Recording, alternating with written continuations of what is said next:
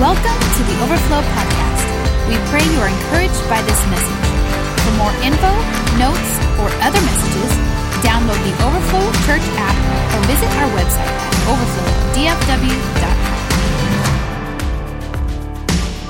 I'm going to start this week a six week series called Abba. We did a series like this five years ago when we uh, first started as a church when we were meeting on Saturday nights. And um, just really felt like God was kind of resurfacing some of these things and kind of adding to revelation. How many know that you grow uh, in the Lord? And the, so hopefully in five years from now, you'll know a lot more about the Lord than you know right now, right? Come on, and your fire will burn deeper. So uh, we just, we kind of wanted to revisit this series and and because we believe it's so core, probably something we could pre- we could preach every uh, two years, and and uh, just some of the themes that we really feel like on this house that God is is emphasizing now, but also just part of our identity as a church. So we're talking really about the identity of our Heavenly Father. And we will discover really who we are when we discover who He is. Amen? And so it's imperative, listen, it is imperative. Everybody say imperative. It's imperative. That means it's critical that we have a good understanding of the nature of God, right? That we have a biblical view of who God says He is, right? A lot, you might have a view on who you think God is based upon your experience or based upon how you were raised and all these other reasons reasons, and they might be good experiences, they may be bad experiences, but how many know that if it's just based upon your experience, then it's tainted? that your view is tainted. But if it's rooted in the Word of God, then we know that God has written these things and had these things written about Himself so we can learn and grow from the Word of God, uh, understanding who His, His nature is. And so what we're going to be sharing, hopefully kind of sewing through the theme of this series, is a story of what most people call the prodigal son. Now, I don't call this story the story of the prodigal son. I call it the story of the found son because he's not a prodigal anymore. Amen? And you're not a prodigal anymore if you've come to Jesus. You were, but not anymore. And so, however, we are grateful from where we're at. So when we read this story of the prodigal son, most, you know, probably one of the you know, at least top five stories of the Bible that, that people know, even people that are outside of the church. And so when we talk about this story, the first thing that we think of is, is obviously redemption. We also think of the nature of the lost, the nature of redemption, the nature of the lost, the nature of the religious and the rival spirit, which would be the older brother, if you're familiar with this story. And fourthly is the nature of Abba, the nature of the father in this story of the found son. And many times we, we kind of, we kind of overlook that, right? We just think about the son, he came home, the father's happy, and then the brother's mad. And so let's, let's, let's look at the story and let's discover the nature of God together. Luke chapter 15, Jesus told them this story. A man had two sons. And the younger son told his father, I want to share in your estate now before you die. How insulting. I want my inheritance now before you die. So his father agreed to divide his wealth between his sons. And a few days later, this younger son packed all of his belongings and moved to a distant land. And there he wasted all of his money in wild living. About the time his money ran out, a great famine swept over the land, and he began to starve.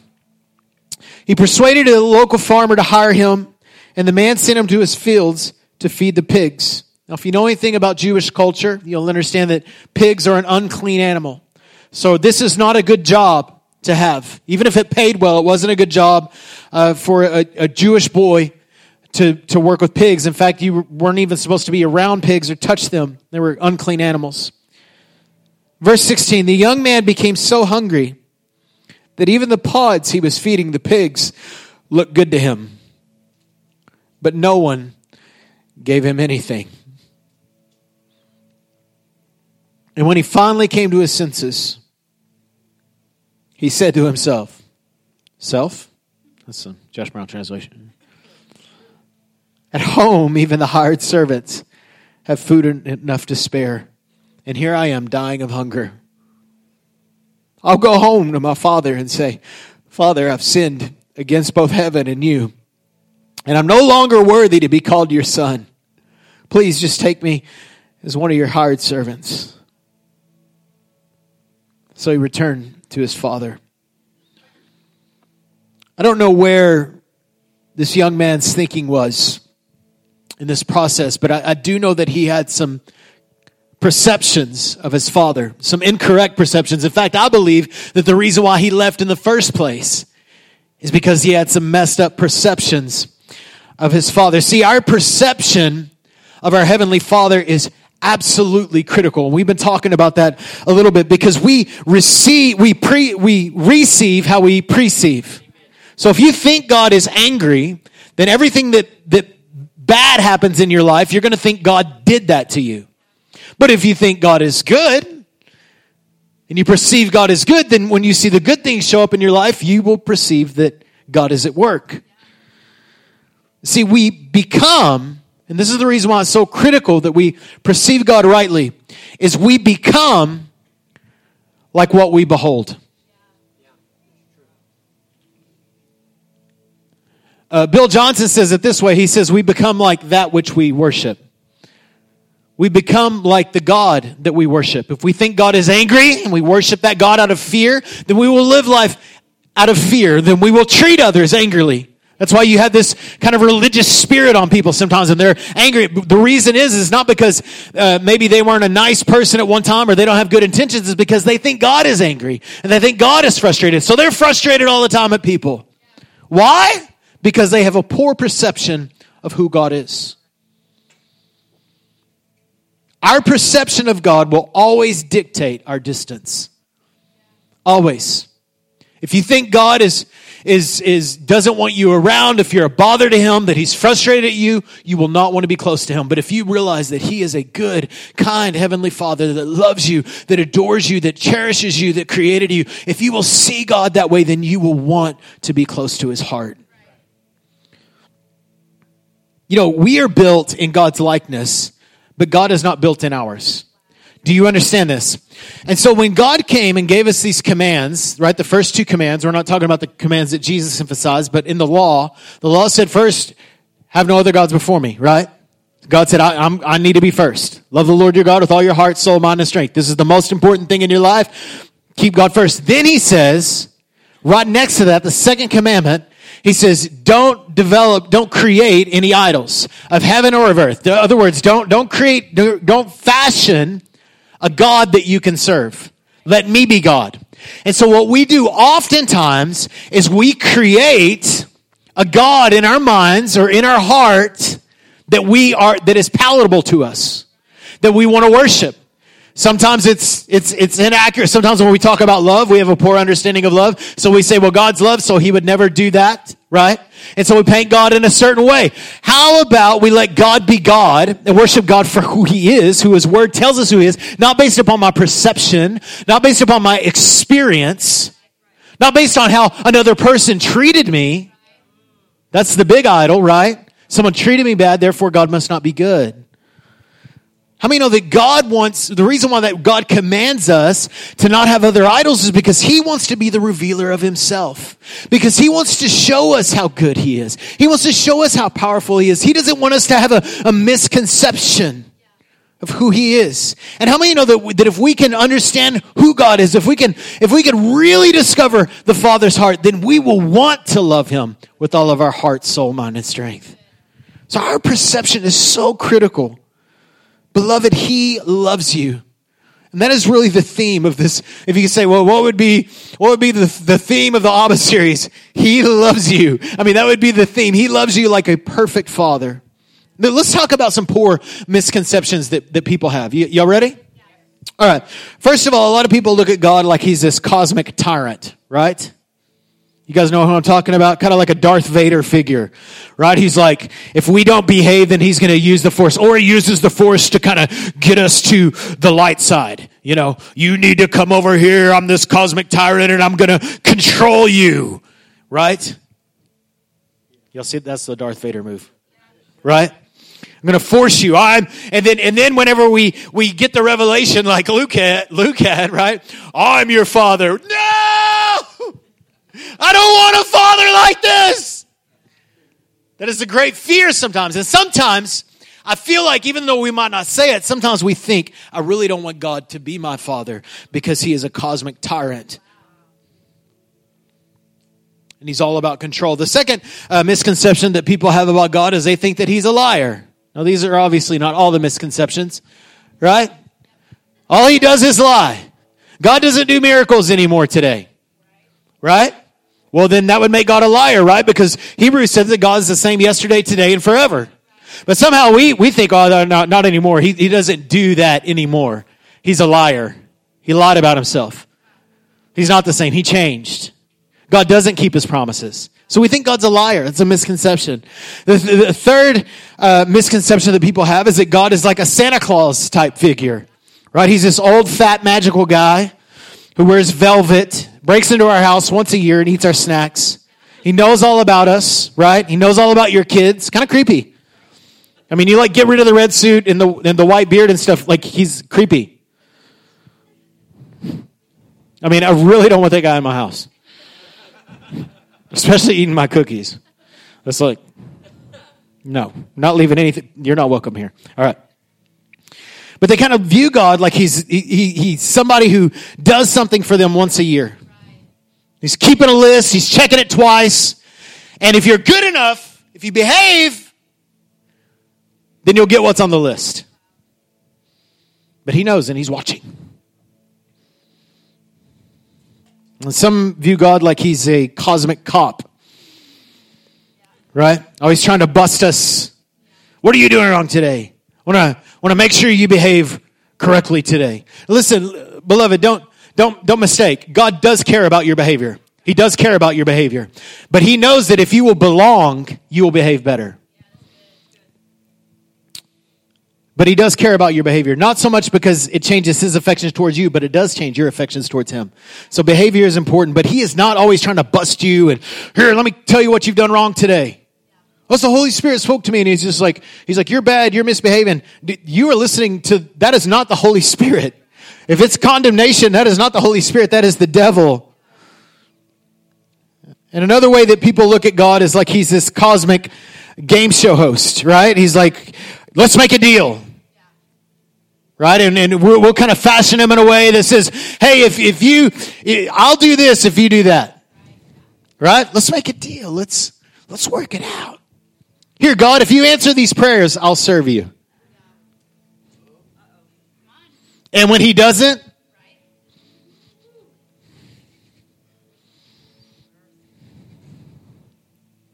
So these are some messed up misconceptions. And can you see how it will control the way that we live. I believe this son had some misconceptions. I don't know what they were, but I believe that the fact that he left in the first place showed that he misconceived who his father was, but also the way that he talks about how he's going to go back.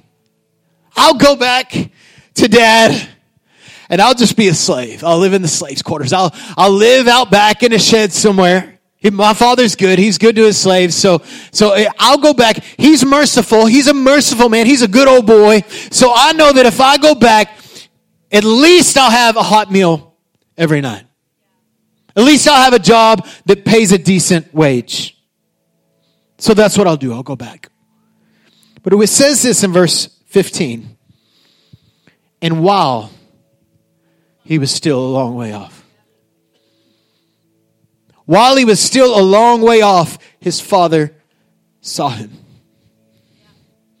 Filled with love and compassion, he ran to his son, embraced him, and kissed him. These five things that the father does.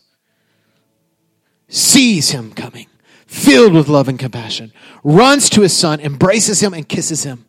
And his, fun, his son says, Father, I have sinned against both heaven and you, and I'm no longer worthy to be called your son. Let me tell you what the Father doesn't do.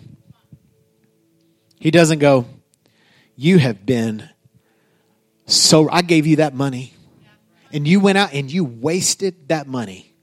You need to learn a lesson, son. So, what I'm going to do is for the next six months, is I'm going to put you out over the outhouse and I'm going to let you serve the pigs here for a little bit longer so you can see how bad it really is. And then, and then we can talk about your situation. We believe that that's how God is. But that's not how the Father is. He, extends these five things to the son. See, the son, the son knew his father was merciful man. He knew he was good. And he went seeking that mercy. That mercy that would just let him eat the scraps.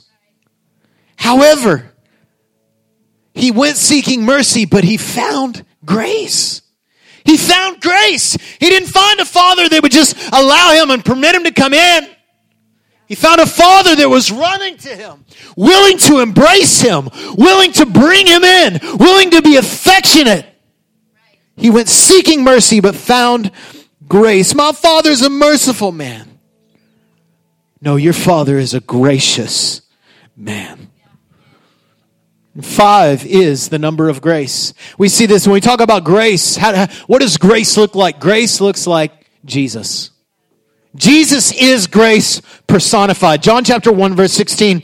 From the fullness of his grace, we have all received one blessing after another, or we have received grace upon grace.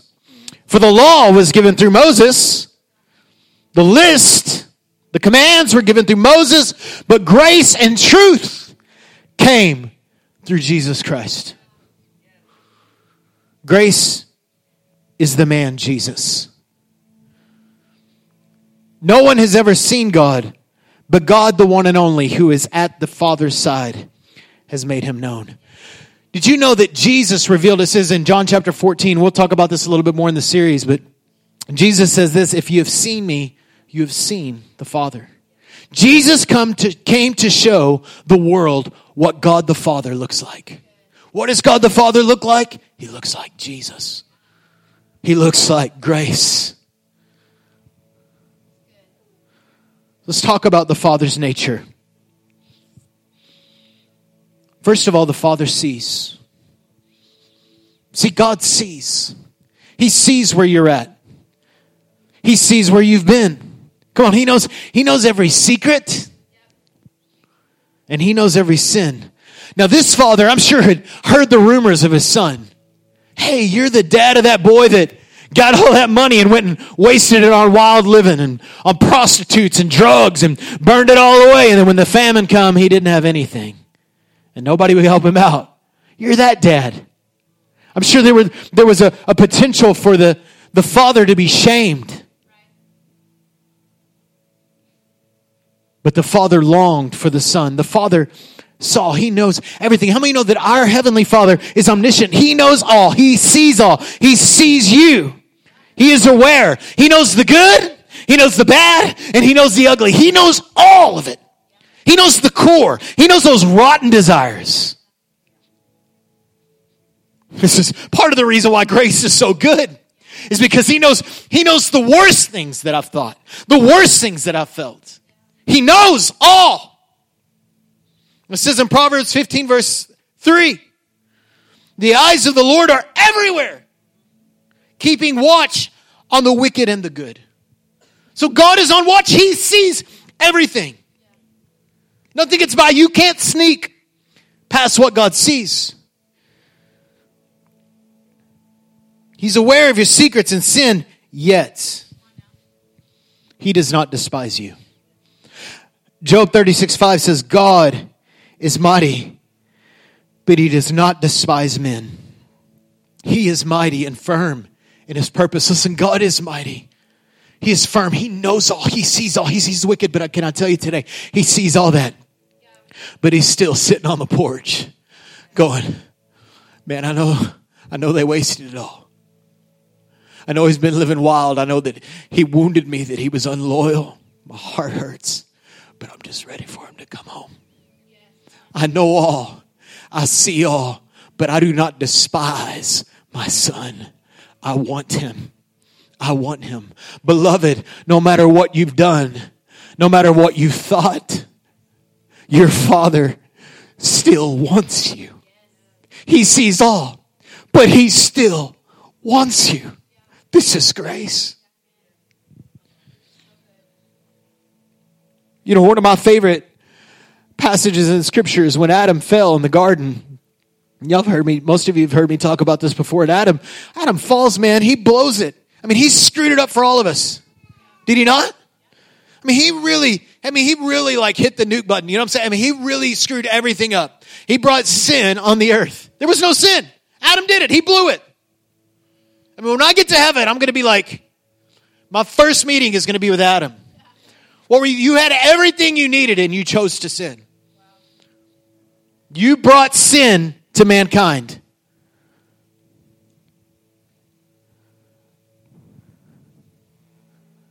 What were you thinking? But guess what God didn't do? That Adam, I tell you what. I guess I'll just have to send Jesus, frustrated about it. Actually, if you study the scriptures, you'll see that it was God's pleasure to give Jesus for us. So Adam sins, and what does God do? Well, you're on your own now, son. You've done screwed up royally. I created this beautiful earth, put you in charge of it, and you messed everything up. Way to go. High fives all around. No. God, what does he do? He shows up in the garden looking for the one who sinned, looking for the one who blew it all. Can I tell you, beloved, God is looking. He's longing for you. He still wants you.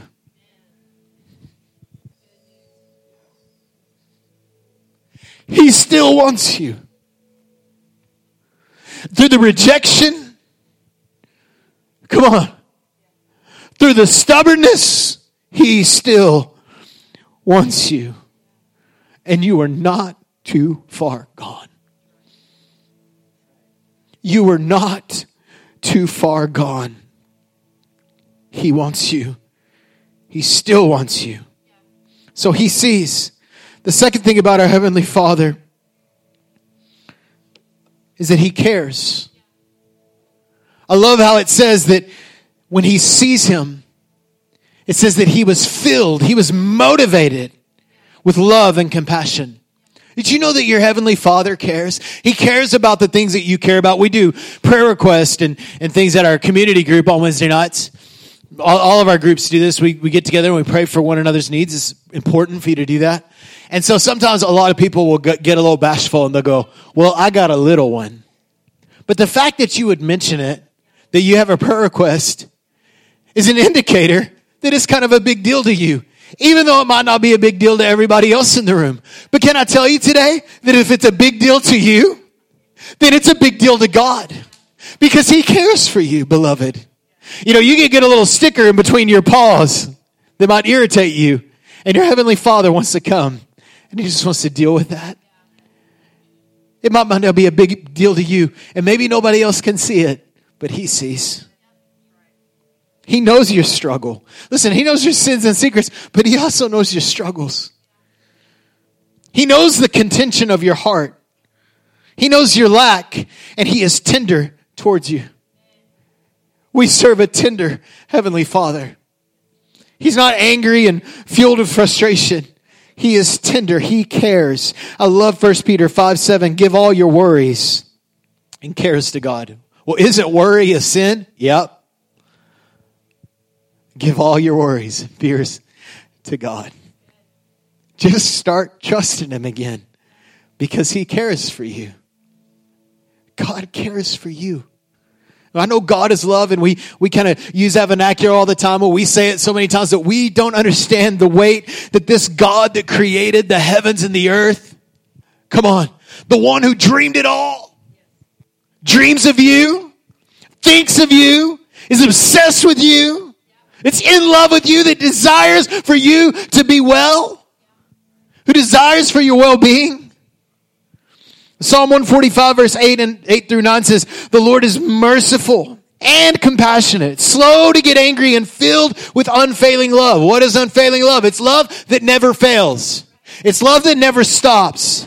The Lord is good to everyone. He showers compassion on all his creation. He cares. So the Father sees, the Father cares, the Father runs. See, God is relentlessly pursuing us. Relentlessly pursuing us. And it, doesn't stop when he gets a hold of us either. He's still pursuing us. He's pursuing the hidden, distant places. He's, he's just pursuing. He's just a pursuer. It's part of his nature. So the son was reluctant in his return, right? Well, maybe I'll uh, go to the father and I'll, maybe he'll let me be a slave. Reluctant in his return, but the father was relentless as he ran out to meet him. You got to understand something. It's very inappropriate.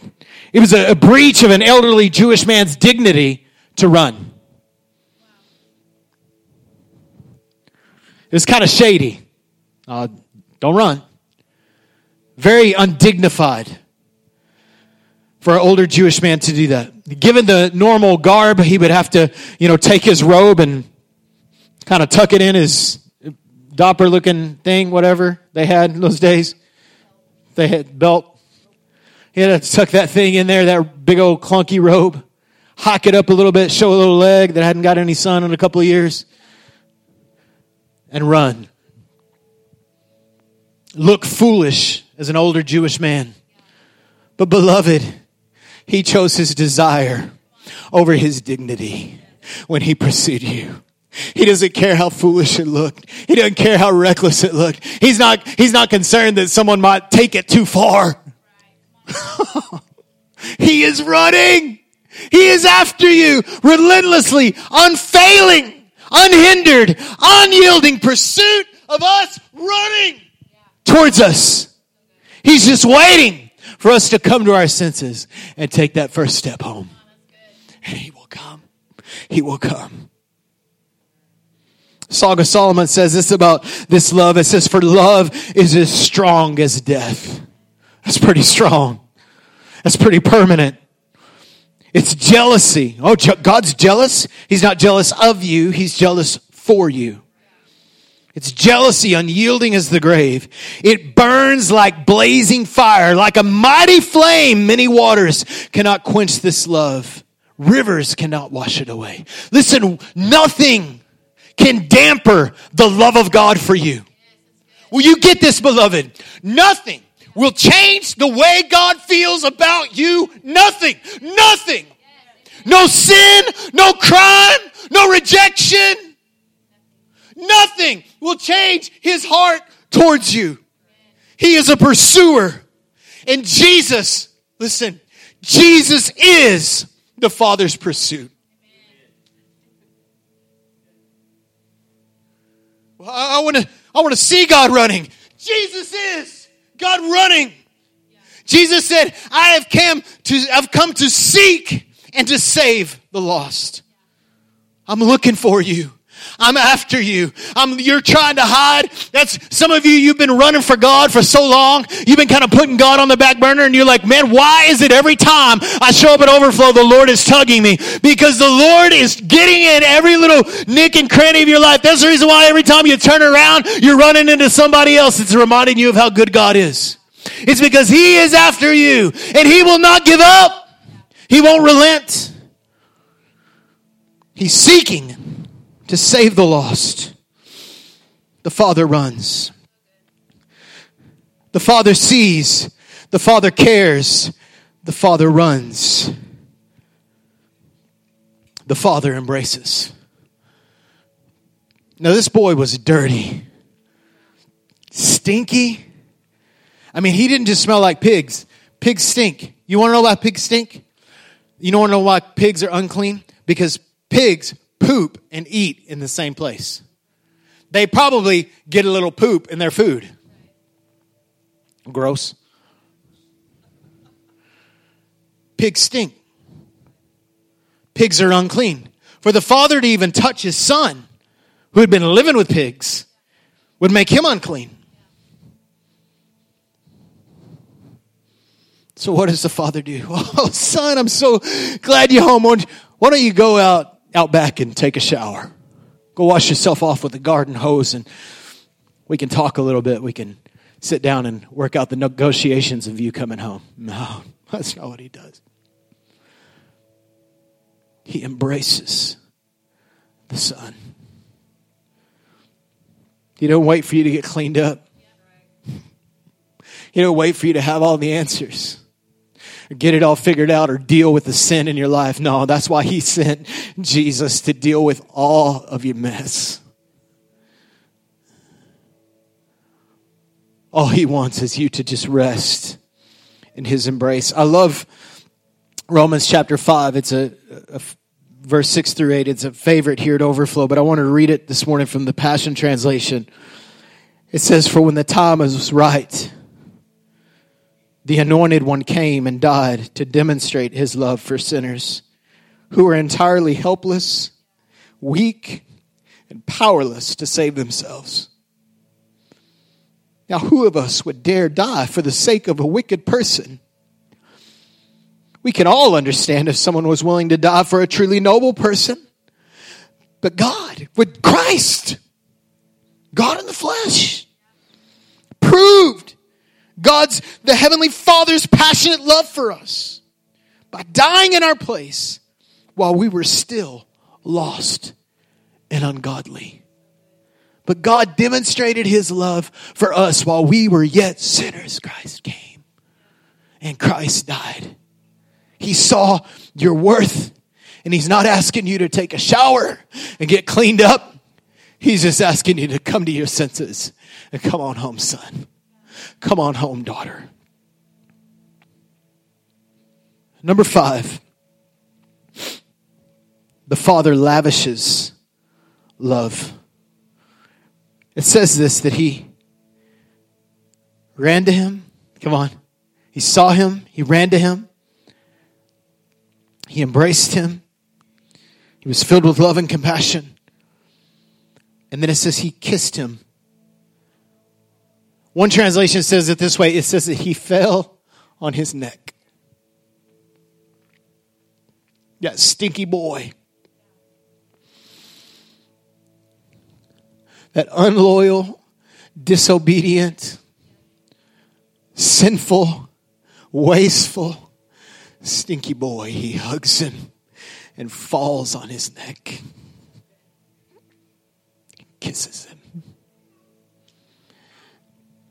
If you'll study that a little bit in the Greek, it's, it's not just a little, it's a kiss after kiss after kiss. It's like what I would do to my son if he was gone a long time. And I just hug him and I kiss him and I kiss his face and I kiss his neck. Beloved, this is the heart of the Father towards his kids when we will just welcome his embrace, and we will just allow him to bring us in. He will fall on us and love on us. Our God is a lavisher we talk about God is love. I want you to understand God likes to pour his love on you. He wants to pour, he wants to love on you. Love on you, love on you, love on you. I have this thing that I do with my kids when they're a little bit grumpy. My first tendency is to spank their butt. My second tendency is to get the grumpies off. And sometimes I re- use my hand and I, you know, tickling them is what I'm doing. I'm like, let's get the grumpies out. And they kind of start giggling. And sometimes I can turn that frown upside down and get them. And sometimes I tell them the grumpies are real deep. So I have to go in. And I'll start kissing their belly and their neck and their face and they're laughing and giggling. What am I doing? I'm dealing with the grumpies. I'm not going to beat the grumpies out of them. I'm going to love the grumpies out of them. Jeremiah 31 3, the Lord appeared to us in the past saying, I've loved you with an everlasting love and I've drawn you with loving kindness. That word everlasting means perpetual love. It means it will go on for on and on forever. On and on and on. See, God loves you and He loves you and He loves you and He loves you and He loves you. He's going to love you tomorrow. He's going to love you when you screw up. He's going to love you when you do well. He's going to love you when you're bad. And He's going to go on and on and on. He's going to love you and He's going to love you and He's going to love you and He's never going to stop loving you. Forever He's going to be saying, I love you. I love you. I love you. I love you. I love you. I love you. This is the words of your Heavenly Father. 1 John 3 1 says, How great is the love of the Father has lavished on us that we should be called the children of God.